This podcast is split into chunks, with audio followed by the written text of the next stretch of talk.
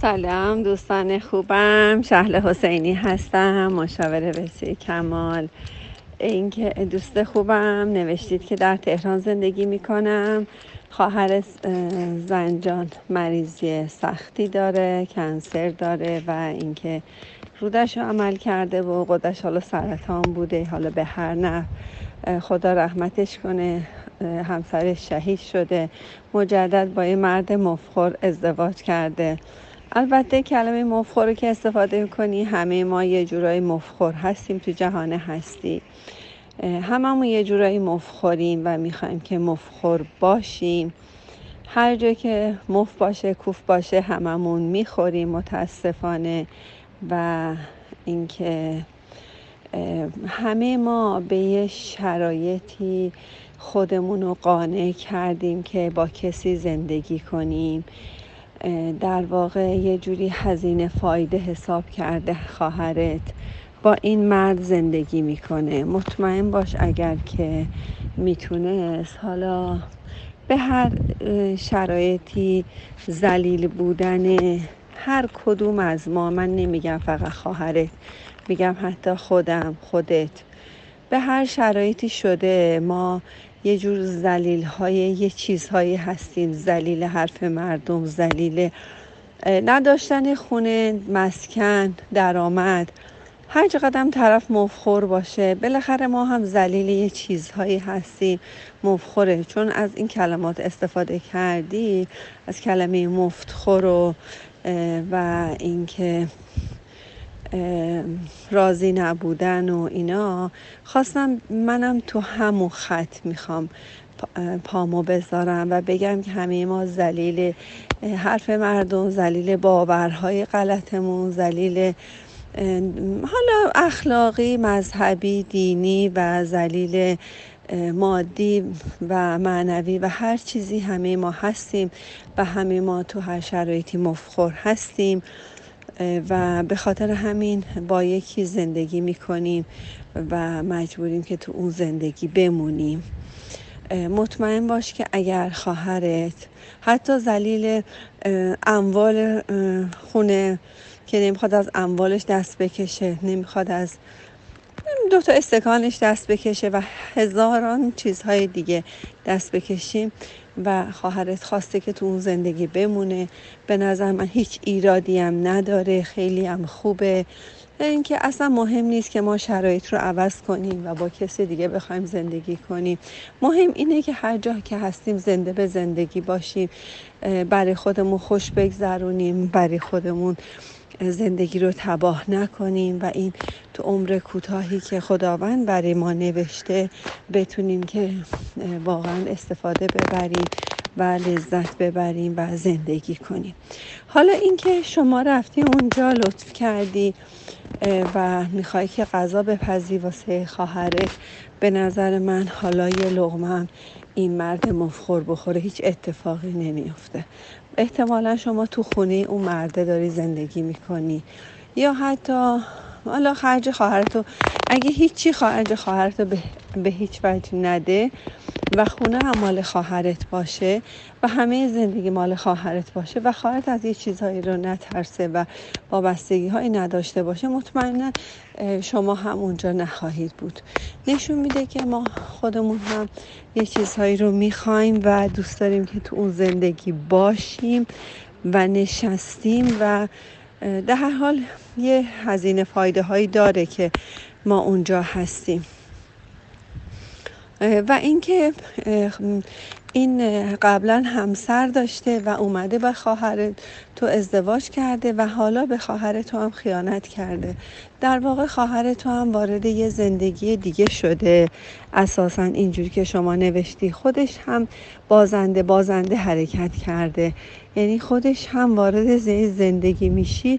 طبیعتا یکی دیگه هم احتمال اینکه وارد زندگی تو بشه مطمئنا هست و خیلی طبیعیه خیلی معمولیه. دیگه حالا یه چیز طبیعیه یه چیز نچرال نمی‌تونم چجوری بگم. می‌خوام بگم که خیلی یه چیزایی رو جدی نگیرید. وقتی خواهرت اون شرایط مریضه و تو خونه این همسرش هست و همسرش قبلا زن داشته نمی‌تونی بگی که برو تو اونجا بخور. بعدم بیا مثلا تو این خونه بمون یا نمون یا ما می‌خوایم تو خونه تو زندگی کنیم و بعد حالا یه مریضم رو دستته. به نظر من شما اگه بخوای خیلی انسانی خیلی بخوای خدایی فکر کنی به نظر من اولا خیلی خیانت ها رو خیلی جدی نگیر و اینکه تو رفتی اگر به یه انسان کمک کنی که تو این جهان هستی نیاز به کمک داره به نظر حالا وقتی غذا پختن خیلی به نظر خودم خیلی کار سختی نیست. حالا بالاخره تو هم بهت خوش میگذره که اونجا هستی. من نمی‌خوام بگم خوشگذرونی می‌کنی. یا کار بدی می‌کنی. من میگم تو داری اونجا زندگی می‌کنی و این زندگی رو برای خودت هیچ وقت تباه نکن. حالا یه قابلمه غذا میپزی. حالا یه نمه قابلمه رو یکم بزرگتر بگیر. حالا یه مش برنج بیشتر بریز. مثلا چه اشکال داره؟ مرد اومده یعنی چی؟ غذا نداشته باشه شما غذا داشته باشید. به نظر من اگه غذاشو تو هم بدی خواهرت هم بده بالاخره اون مردم یه انسان دیگه. وقتی مخصوصا افرادی که میرن خیانت می‌کنن آدم های بدبخت بیچاره هستن. خواهشن خیلی اذیت نکنید آدم های بدبخت و یه بار اومده زن دوم گرفته بنده خدا. زنش مریض در اومده. حالا می‌خواد بره با یکی دیگه. خیلی آدمای بیمار و دوباره شما هم یه مشت دیگه رو سرشون نکوبید. به نظر من حالا یه غذا درست می‌کنی چه داره؟ یه غذای لغمه هم بیشتر درست کن. بذار این بنده خدا هم بیاد بخوره. بیاد بذار بیاد دوتا هم حرف مفت بزنه. اون هم خداست اون هم موجودی از خداست و همه ما فرستاده های خدا هستیم. بیاین با هر موجودی انقدر تو زندگی راحت و روان و شاد باشیم که اصلا برامون مهم نباشه. من پختم کی خورد. انگار چه اشکال داره؟ راحت باشین تو زندگی. به نظر من اگه می‌تونی که راحت باشی روان باشی همونجا بمون سرویس خواهرتو بده تا خواهرت کاملا خوب بشه.